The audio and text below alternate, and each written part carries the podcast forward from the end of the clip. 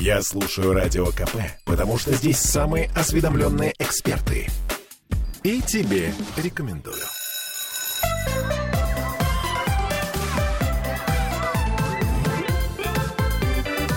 Родительский вопрос. 11.03 в Петербурге. Вновь возвращаемся в петербургскую студию радио «Комсомольская правда». С вами Ольга Маркина и Ольга Панова, наш нутрициолог, и э, Владимир Зиганшин, наш психолог. Мы говорим Доброе сегодня утро. про авторитеты. Кстати, мы в прямом эфире, нам можно писать в WhatsApp, мы его тут починили. Плюс 7 931 398 92 92. Можно звонить, если хотите. 655 5005. Телефон не изменился. Вот. И можно писать в трансляции ВКонтакте, если вы хотите на нас посмотреть. Собственно, вот. Я смотрю, кое-кто уже начал смотреть. Значит, э, друзья мои, сегодня поговорим мы об авторитете. Вообще, что это такое, как его приобрести и, главное, как его не потерять. Ну, я, э, собственно, задумалась и стала задавать своим знакомым вопрос. А мы вот должны априори внушать ребенку и воспитывать в нем уважение к старшим. Как вы считаете? Владимир.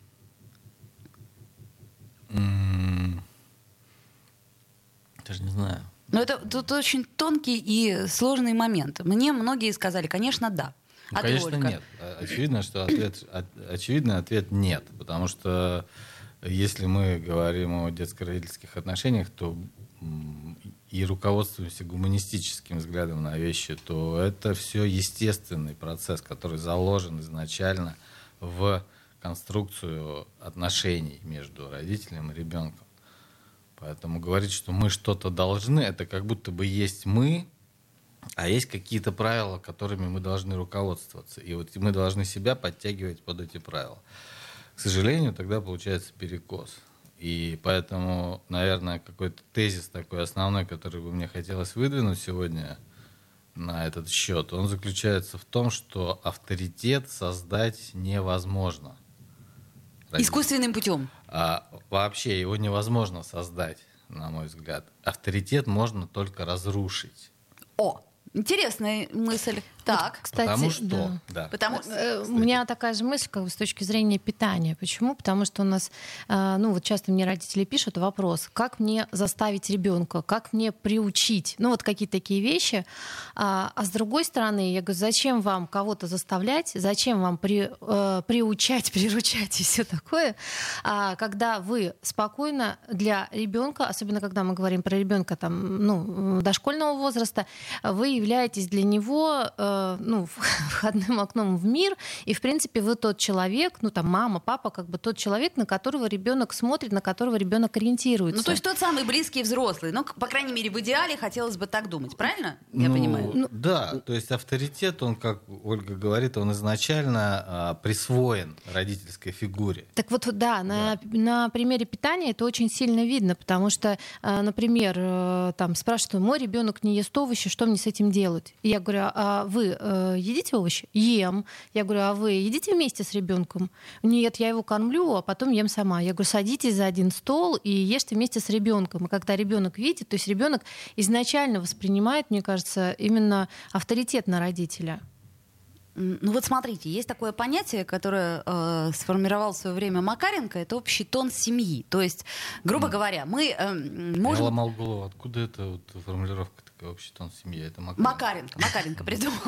Вот, значит, это я к чему говорю? К тому, что что бы мы ни декларировали, ребенок считывает немножко другое. То есть то, что мы делаем, и то, как мы живем на самом деле. Если, например, мы внушаем ребенку уважение к бабушке, но при этом сами с ней общаемся так, что мама не горюй, или, к, при- к примеру, там говорим, надо читать книги, а при этом сидим на диване там и пьем пиво, и говорю, так, а почему ты не читаешь-то вообще? Ну вот, то самое лицемерие и ханжество, которое мы вскользь коснулись до эфира, оно как раз вот здесь ярко вами обозначено, потому что а, родитель, являясь авторитетом изначально, он может либо его укрепить, и Да. ребенок продолжает э, ориентироваться на устойчивую фигуру родителя, либо родитель своими поступками и своим отношением он подрывает этот авторитет и получает некий отклик от ребенка, который этот отклик, он потом родитель может считать неуважением.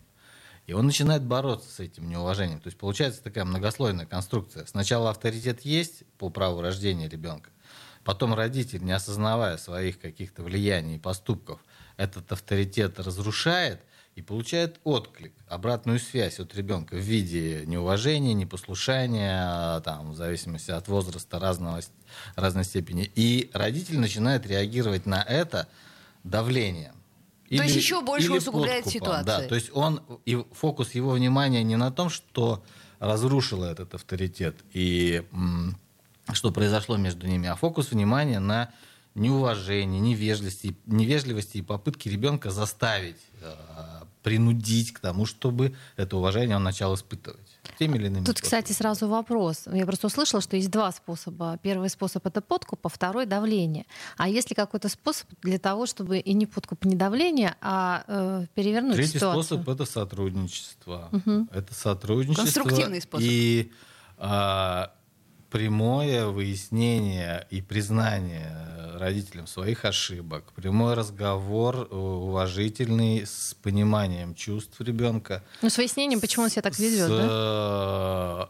Выражением своих собственных чувств со стороны родителя, что ему там э, то, вот, что наверное, вот, затрагивали, вот в да. этом, да, ключ заключается. Потому что, смотрите, когда ребенок маленький, он, по сути дела, э, ошибок родителей не замечает. То есть, ну, он же не знает, как это... Он, их Он- чувствует. Он адаптируется к Да, он, этим он ошибкам. просто думает, ну так вот должно быть. То есть мир такой. Хорошо. А дальше ребенок становится подростком и смотрит, ё родители-то не идеальны. Вау! Да они вообще... И тут вот очень ключевой момент, что если родитель, например, а, для того, чтобы не пострадал его авторитет, не готов признать какие-то свои собственные ошибки. Вот я, например, очень часто ребенку говорю, нельзя, Нельзя. А потом через 20 минут я говорю, да ешь. Я понимаю, что это чудовищно с моей стороны. Это непростительно. Непростительно, да. Я... А непростительно, потому что она тоже ест. Нет, просто Ну ладно, давай вместе, да. у меня кончается терпение. Я понимаю, что я, ну, как, сказать, я хожу за ним и говорю, и это нельзя, и то Ну, нельзя. это отчасти, конечно, подрыв авторитета. Конечно, и поэтому он прекрасно понимает, что, ага, у мамы есть слабинка. То есть папа, например, такую слабинку не дает. Он скала, вот нет и нет. А я, э, он знает, что если еще чуть-чуть надавить, а если, например, когда мама разговаривает по телефону, э, Звуковой сигнал включить. завалиться на пол и начать орать, то тут уж мама точно даст. И э, я прекрасно понимаю. Но при этом у меня есть какие-то другие кейсы воздействия на него. То есть, ну, я понимаю, что у нас с ним, например, большая близость, чем с отцом. То есть он какие-то вещи вот, ну, больше чувствует и доверяет мне. Ну, да, к сожалению, мы, как родители, иногда выбираем тактический способ решения э, вопроса, то есть э, потакая в моменте ребенку, однако стратегически закладывая Просто некую- по- по некую мину. мину, мину замедленного Конечно, действия. я это Да. прекрасно Но мы же понимаю. люди тоже. Ну вот, собственно, как нам, э, Да. бедным, неидеальным Ну, вот родителям, на этом хрупком убеждении и построена вся э, подоплека детско-родительских отношений, когда, ну, конечно, мы люди, ну вот. Да, поэтому Ну, нам ну нужно вот и быть... всё, без поэтому, авторитета. Поэтому нам нужно быть особенно внимательным к своим человеческим, э, к своей человеческой составляющей, потому что у, у зверюшек у них не нужно этим, э, это все автоматически, естественно, выстроено. А нам нужно быть прям вот в моменте следить за тем, что происходит.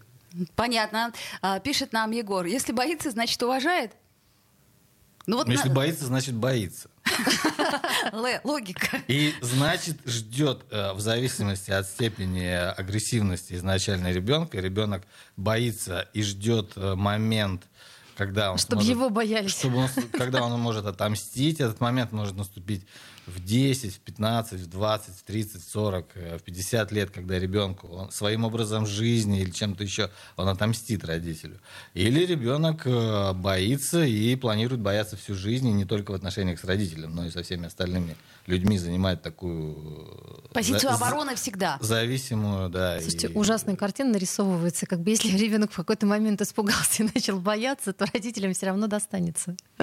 Не- ну, если, если страх встроен в Ну, Ну, отношения. от родителей, понятно, Если да. страх встроен в отношения... Но то, если да. это единичный случай, то мне кажется, ну, ничего страшного. Мы же говорили о том, что если общая атмосфера в семье, она, ну, как сказать, довольно-таки здоровая и добрая, то один раз срыв, ну, ну, бывает такое. Ты потом можешь объяснить. Ты знаешь, дорогой, я очень устала, у меня там проблемы, там то, то, то. Я накричала на тебя, ну, я была не права. Надо было по-другому, надо Ну, было конечно, поговорить. как сказала Ольга, мы все люди, и даже если мы придерживаемся принципа здорового питания каждый день, то иногда случается на- Новый год, день рождения и Тортик. какие-то да, тортики. И а, в зависимости от э, э, того Но это не, основания, это, это которое не накоплено, срыв, это, не срыв. нормальная ситуация. А может быть срыв иногда. Ну- Пришел, э, заехал в э, И сорвался. то, что да, закрыто и сорвался.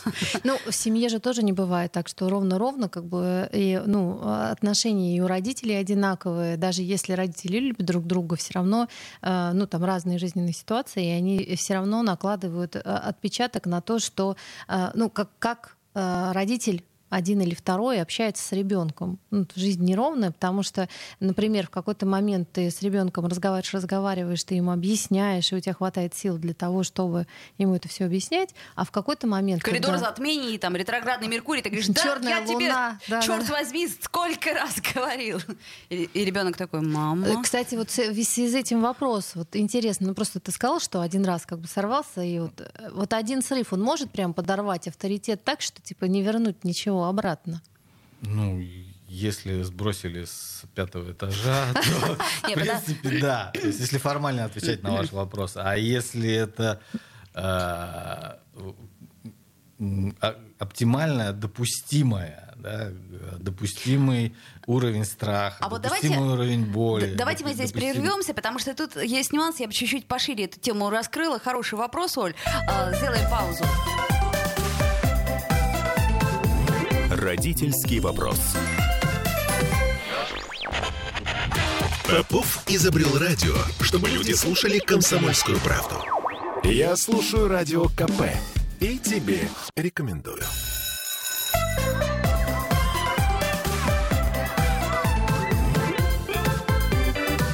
Родительский вопрос. Вновь возвращаемся в эфир 11.16. И вот мы как раз говорили сейчас в перерыве о том, насколько э, сильно может пострадать эмоциональный ребенок от единичного, казалось бы, срыва родителя.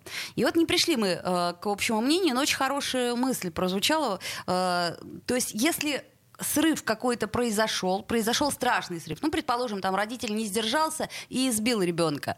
А, э, как это влияет на авторитет? То есть это нельзя рассматривать в контексте конкретной истории. Я правильно понимаю? То есть это должно быть в общей... э, Ну, это как минимум э, приглашение к более внимательному взгляду в целом на отношения. Может быть, у родителя просто психотический срыв. И это его э, личностная там, особенность и специфика, которая так повлияла. Он там, потерял себя, потерял память и вот сорвался в психозе. Но это такой крайний вариант. А чаще всего такие события, э, которые мы можем наблюдать э, очевидным образом, накричал, сорвался, там как-то подставил или что-то еще, они так или иначе, их основа э, невидимым образом происходит на, в ежедневном порядке. То есть можно, слушая ребенка, наблюдая за взаимоотношениями родителей и ребенка, можно сказать, что на самом деле происходит. И поэтому, если специально наблюдать, то вот этот срыв, он не будет удивительным для, ну, на- например, для специалиста. Потому что... То есть, казалось бы, вроде как все было ровно, а нет, не было. То есть все равно доверительных и Конечно. близких отношений их не было. И авторитета как такового тоже не было. И чаще всего по опыту работы на консультации, когда человек приходит и рассказывает о каких-то своих достаточно сильных страданиях в жизни, и при этом говорит, у меня прекрасная семья, и мы все любим друг друга и меня любили, то это 99% того, что, к сожалению, придется этого человека постепенно показать ему очевидность того, как э, с ним что-то происходило, что он игнорировал. Причинно-следственные связи. Он игнорировал то, те взаимоотношения, которые происходили, а говорил, ну там один раз меня избили. Ну, потом думаешь, один Ну, раз. один раз избили, всё. Какой-то, какой-то кошмар говорите, я сижу, слушаю. Ну, Что? насчет того, что первое избили ребенка, а второе, как бы, у человека идеальная э, ну, картина, как бы, и приходится его выводить. И у меня сразу такая мысль, как бы, из того, что его, в принципе, никогда и не любили. И человек такой, ой, кошмар. Ну вот, это вы, э, то, что вы сейчас сказали, это может быть одним из сильных, самых сильных потрясений в жизни э, там, взрослого ребенка, и который осознает вдруг, как он жил. И тогда приходится его поддерживать и э, э, терапевтировать это, но он проваливается в это чувство. Однако это сильно влияет на его уровень дальнейших взаимоотношений. То есть он иначе смотрит Те на жизнь отношения, на которые себя. он в семье строит, или вообще со всеми остальными? Ну, вообще. Все прошлое, оно, грубо Ну, говоря, начи- прахом рассыпалось. Начиная с себя. Ну, прошлое встало на свои места. Ну И- да, но то прошлое, которое он видел как идеальное, да, ну тут мы же тоже как-то идеализируем какие-то свои вещи. Он, э, э, он раскрыл... мы прошли к какой-то болезненной точке, сняв какую-то скорлупу, сложившуюся на- в процессе жизни защитную. Ему стало очень больно. Но за счет того, что мы попали в эту боль и имеем возможность с ней взаимодействовать и дать терапию ей, а, у него есть э, возможность, ну, как э, зубное, какая-то зубная боль, когда э, врач проходит, он ее оперирует, терапевтирует, э, откачивает гной, воспаление спадает, но в моменте очень больно. Но зато вот эта ноющая, постоянная какая-то э, составляющая жизни, она уходит на задний план. Ну то есть если относительно у вас все так неплохо, то лучше даже и не ходите, а то вдруг выяснится, что все очень плохо. Да, да, мне тоже такая же мысль возникла, Извините. если честно. Ну, это классика, конечно. Ну, то есть живем и живем как-то, ну там, да. да. может, кто-то нас не любил, ну, как говорится, Да. И иногда хочется э, клиенту говоришь или, или думаешь, или так подводишь, вот лучше не надо, давайте не будем туда, вот, давайте туда не пойдем. И если раньше, на, там, например, на заре моей профессиональной деятельности был всегда азарт, а давайте пойдем, давайте посмотрим, а давайте... ну, не, не- прямо так, а в мотивации во внутренней, что туда важно идти, разбираться. Сколько смотреть. жизней разрушено. А сейчас, э, а сейчас, ну, к счастью, это все более сложно, чем... э, Просто разрушено. да, да. А, а сейчас уже есть иногда ощущение, что а давайте не пойдем, а давайте вот, ну зачем вам? Ну вот вы правда хотите, точно? Ну если хотите, ну, ну окей. Но если вы не, ну, тут чуть-чуть сомневаетесь, то лучше, лучше не, этого не касаться. А вот, кстати, у меня возник вопрос. Если, например, вот сейчас в фильмах везде показывают, э, когда э, ну, ребенок все время хочет, ну, так вот просто в фильмах складывается все время папе доказать, или дочка, или сын, что типа он такой, а папа говорит, ты, ну, там, ты это не сможешь, это не для тебя. И вот ребенок всю жизнь, всю жизнь доказывает, а потом, значит, вот какая-то кульминация, что а тебе это и не надо было, а ты меня и не любил. Так Да, вот, когда да, ребенок доказывает, родитель для него в этот э, момент, как бы, он авторитет или это просто соцсоревнование? Когда ребенок доказывает, э, родитель для него это э, отношение родителя это морковка, за которой он идет все время. То есть это, То есть дока- это не авторитет, а мотиватор, это, это доказать, э, это условность, которую вносит родители. И эта условность звучит: вот если ты будешь таким, то я тебя буду любить. Но это, по сути дела, мы говорим о формирующейся травме нарцисса, насколько я понимаю, да? То есть не прислушиваясь к чувствам, которые испытывает ребенок, а, так сказать, выдвигая некие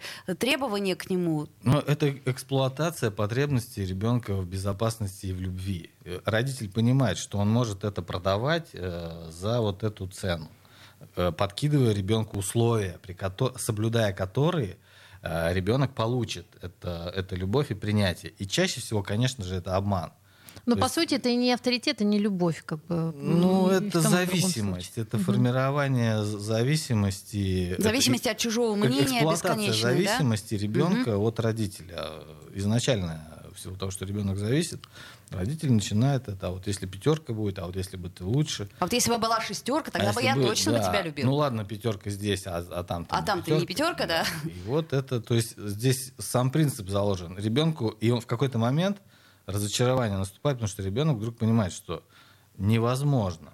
Это как э, карабкаться в горку, э, которая не может быть э, достигнута. Ну, У меня просто Вершина аналогия которой- произошла с точки зрения разрушения э, идеальной ситуации, как вот э, э, любимая семья и все замечательно, также и здесь, когда ребенок все время старается там одному из родителей или обоим родителям доказать, доказать, доказать, и потом в какой-то момент видит, как бы, что я тут это с ветряными мельницами хожу, бьюсь, как бы, и Им это не надо, э, а я Да. делал все ради них. Ну, Да, вот в и духе. родители э, чаще всего говорят, он отбился от рук, да, он э, вышел из колеи, потому что раньше эта тема работала, то есть такая мотивация, давай, а потом ребенок повзрослел, вошел, допустим, в подростковый какой-то бунт и, И стал он понял, и- что... и, стал без вот этого ханжества, без вот этого страха уже протестовать и смотреть и говорить, а я так не буду.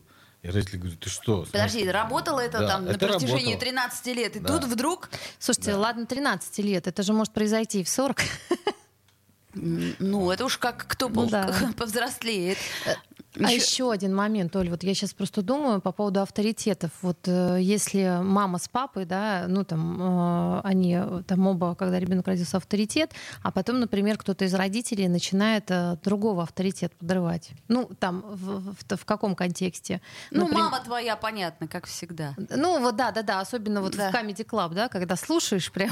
Ну, это, собственно, аккурат. наша жизнь, она, по сути, Comedy Club. То есть, или, ну, твой отец, понятно, он приходит всегда поздно. И всегда, даже в мультиках это есть. Э, То есть, ну, понятно, конечно, твой отец всегда сидит с телефоном, это очень Не, У неприятно. меня просто диалог был э, в машине сейчас вот э, ездила э, дв- двух детей. Он говорит, меня брат забирает. А что тебе брат все время забирает? Родители. Ну, родители на работе. Не заботятся о тебе, да? Ха-ха-ха, неплохо. Жестоко. Э, Подрыв авторитета родителей совершенно другим человеком. Ну, ну, это это, шутка, это- это попытка присоединения к чувствам, да, и попытка перетянуть на себя одеяло. Здесь даже зацепиться за, а вдруг он скажет, ну да, и все, и ну он и уже все, твой. диалог пошел. Не, ну Да, тут, он тут вот твой. скорее вопрос как бы именно в том, нас- Но насколько... э, это, э, Да, подрыв авторитета одним другим. это инфантильное, конечно, поведение, безответственное того родителя, который говорит, твой папа или твой мама там такой-то. Да. Это разрушительно. То есть это стрела, которая попадает э, ребё- э, ребенок, его целостность, она из родительской, из, э, из отцовской, из материнской фигуры.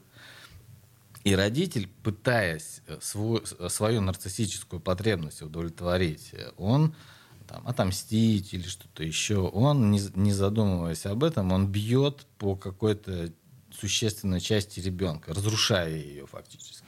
Даже если ребенок начинает, ну да, там как-то поддерживать эту идею, начинает понимать, ну да, вот ты у меня хорошая, вот мама такая, или наоборот, и родители в этот момент чувствуют, что ну вот он добился своей цели, он удов- удовлетворен, то, конечно, это разрушительно для ребенка. А что делать в таком случае? Ну, Кому? например, ну, Кому? родителю тому, как бы, ну, ты же, например, если мы, допустим, берем женщину, потому что Мгм. обычно высказывания, ну, относительно женщин такие, как, и и когда мы выходим замуж, и когда нет ребенка, мы же, ну, там, вот эти вещи не чувствуем. Например, когда появляется ребенок, да, возникают эти вопросы. Каким образом тогда это отстроить, чтобы а, не разрушать ребенка?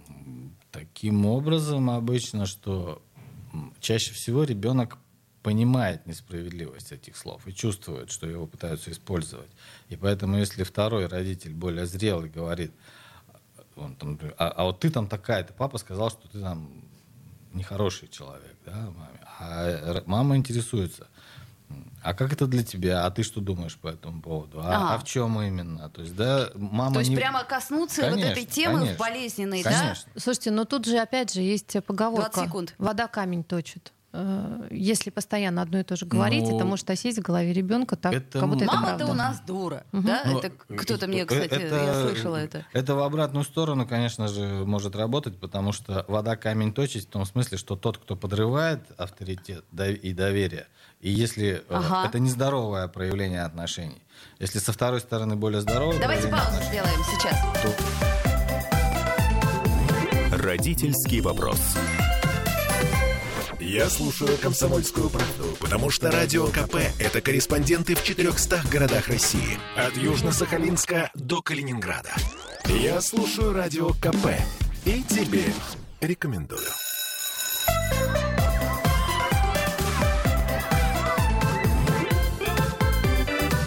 Родительский вопрос. 11.33. Если бы у нас, конечно, была инструкция по применению, мы бы жили гораздо более счастливо. Но у нас даже к себе ее нету. А что уж касается наших детей, так и вообще все сложно. Мы говорим сегодня про авторитет. Э, нам задают вопросы, например, у обоих родителей должен быть равный авторитет. Один вопрос. А второй. Сестра одна воспитывает 13-летнего сына. Он ее не уважает, не слушается. Как заработать авторитет у подростка в неполной семье? Я думаю, что это было практически так же, как и в полной семье. Очень сложно. Вот. Ну, просто тут нету как это анамнеза, поэтому мы, наверное, не будем на эти ну, вопросы отвечать, да? На вопрос у обоих ли родителей должен быть э, одинаковый авторитет, э, я бы сказал, что очень сложно авторитет померить какими-то линейками. Да. Поэтому равный или неравный он сложно. Авторитет, то, как я в контексте рассматриваю, это уважение, например. Да, конечно же, ребенку очень важно чувствовать уважение. Для ребенка самого важно. Здесь э, еще один акцент, который хочется сделать, что авторитет родителя важен не для родителя. Не для того, чтобы родитель себя чувствовал хорошим, главным, значимым, уважаемым и сильным. А авторитет родителя важен прежде всего ребенку самому. Опираясь на авторитет родителя, ребенок себя чувствует способным и свободным, и влиятельным, и деятельным. Когда родительские фигуры условно устойчиво стоят за спиной, условно стоят за спиной, и он смотрит вперед в свою жизнь. Они вынуждены все время оглядываться и думать, как там они, вот как, как с ними тяжело, как с ними трудно или что-то еще. Поэтому авторитет важен прежде всего ребенку, родительский авторитет. Это его наполняет, это делает его целостным, потому что он, он оттуда же пришел, из своей семьи. Если корни он чувствует как устойчивые и питательные, угу то, конечно, ребенок а вот это интересно, счастлив да. и наполнен. Это интересно. Я вот уже взрослый человек, но я всегда ощущаю, например, вот как-то спиной поддержку отца и матери. То есть вот я, мне всегда, mm-hmm. у меня есть ощущение, что я могу там, не знаю, обратиться по поводу, да чего угодно, да, по поводу какого-то совета, по поводу денег. Хотя, ну, стараюсь этого не делать, но просто сам факт, вот это вот ощущение такой, ну, э, как это, да. защищенной спины. Это и, во многих э, используется, во многих системах от народных каких-то, от народного понимания, да, что родители стоят за спиной. До психотерапии всегда это, на это делается акцент, обращается внимание, как энергия, а, как может быть энергия от жизни, направленная вперед, энергия, направленная вперед от собственной жизни человека и ребенка, как может быть э, подпитываться. канализировано в те отношения, которые у него не распутаны с родителями. Как много он направляет на обиды на свои, а, на переживания. И это отнимает всю вот эту устойчивость, то, о которой вы сказали, ощущение за спиной устойчивых угу, фигур. Угу. И распутывание, признание тех переживаний, которые когда-то были, оно, конечно, формирует ту опору, которую сзади начинает человек ощущать. И тогда у него больше энергии на то, чтобы смотреть вперед и развиваться в собственной жизни. Хорошо, а как тогда работает вот эта вот ситуация, когда э, начинаете вы распутывать тот пример, который вы угу. показали, что э, начинаем распутывать, у него была идеальная семья, вроде да. как э, это питало, а потом начинает это распутывать, и у него оказывается, что у него за спиной нет никого. Обычно это работает таким образом, ну что, во-первых, у него за спиной единственное возможное для него родители – он уже вырос, он уже выжил, он пришел, например, на психотерапию, то есть он как-то состоялся. У него есть, а, есть такое понятие в психотерапии репарентинг, переродительствование. Оно несколько в ином контексте в, э, в классике звучит, но если в нашем контексте это использовать, то постепенно человек становится родителем для своего собственного внутреннего ребенка. А, сам, сам себе Сам подпитка? себе родитель, конечно. Сам себе родитель. Это родительская фигура, опираясь на базу. Ну, не важно, что они были там какие там или что-то происходило. Э, человек это может переварить, пережить, признать реальность, все поставить на свои места, вот эти вот полуразрушенные камешки, их как фундамент выложить, и уже сверху укладывать новую укладку из своего собственного, из своих собственных способностей. Он как-то выживал, он как-то формировался, он как-то развивался сам. А вот для него внутреннего, для маленького его внутреннего ребенка, не, может не быть ощущения этой основы в нем самом, в человеке. Э, понимаете, я не это... Ну, говорите, говорите, может, спросим. А, то есть сам ребенок внутренний, он эмоционально в прошлых отношениях с родителями может находиться и страдать так, как будто он еще там. Не со своими внутренними родителями, а с теми, которые у него Да, фактически. Да, с теми фактическими. Но они же и внутренние. Ага. А, и игнорировать свои собственные возможности, и свои собственные силы, и свою собственную устойчивость, которая уже к моменту того, как он обратился за помощью, чаще всего... Сформирована, это да? 30-40 лет. И чаще всего это достаточно реализованные и успешные люди в социуме.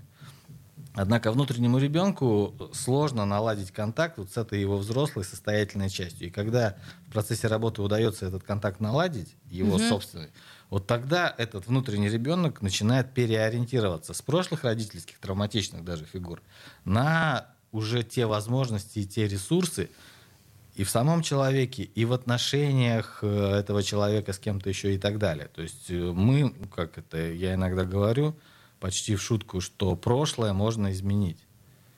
Но тут еще получается такой момент, что если ребенок, а, ну, авторитет родителей, авторитетом родителей, например, в семье сложилась такая ситуация, что роль родителя играет ребенок, ну и такое может быть, особенно ну, там, в неполной семье, Ну, кстати, то да. тем более актуально получается как бы эта тема налаживания вот этого внутреннего ребенка и себя как внутреннего Конечно. родителя, и гармонизация Это, это мы э, в этом этих отношений внутри себя. приглашаем переживать потерю, потому что э, ребенок, который стал родителем, конечно же, это очень ранняя потеря для него самого. Он И как потерял- это влияет? Ну, это другая тема, я Как это влияет на что? Ну, на его как бы будущее восприятие и по- построение семьи уже его теперешней и его роли родителя. Ну, это по-разному влияет в зависимости от его изначальной конституции, от изначальной его э, нейрогуморальной системы. Если он очень активный изначально и в нем много агрессии, то он может становиться спасателем, если мы используем э, терминологию там, треугольника Карпмана. да. Он, он спасатель, он начинает всем быть родителем, он начинает быть очень... Потому что это единственный его способ криво через кого-то получать для себя связь. разрешение на жизнь.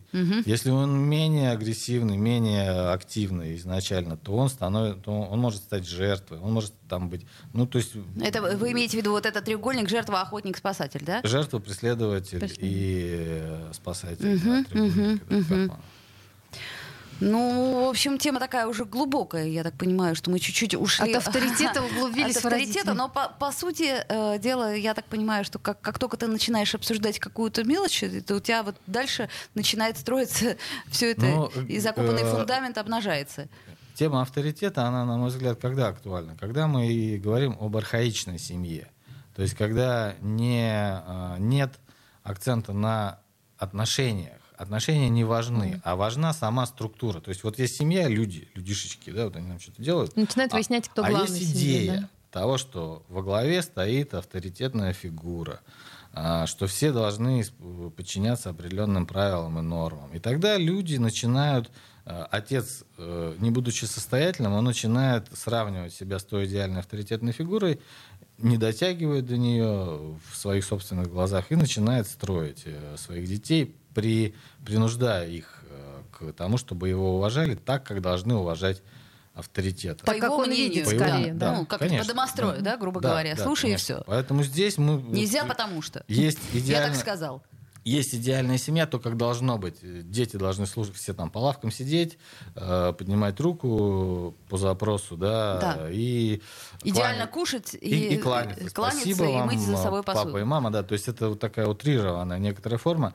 Она, вот эта благодарность родителям, она, конечно же, нормальна и естественно может быть.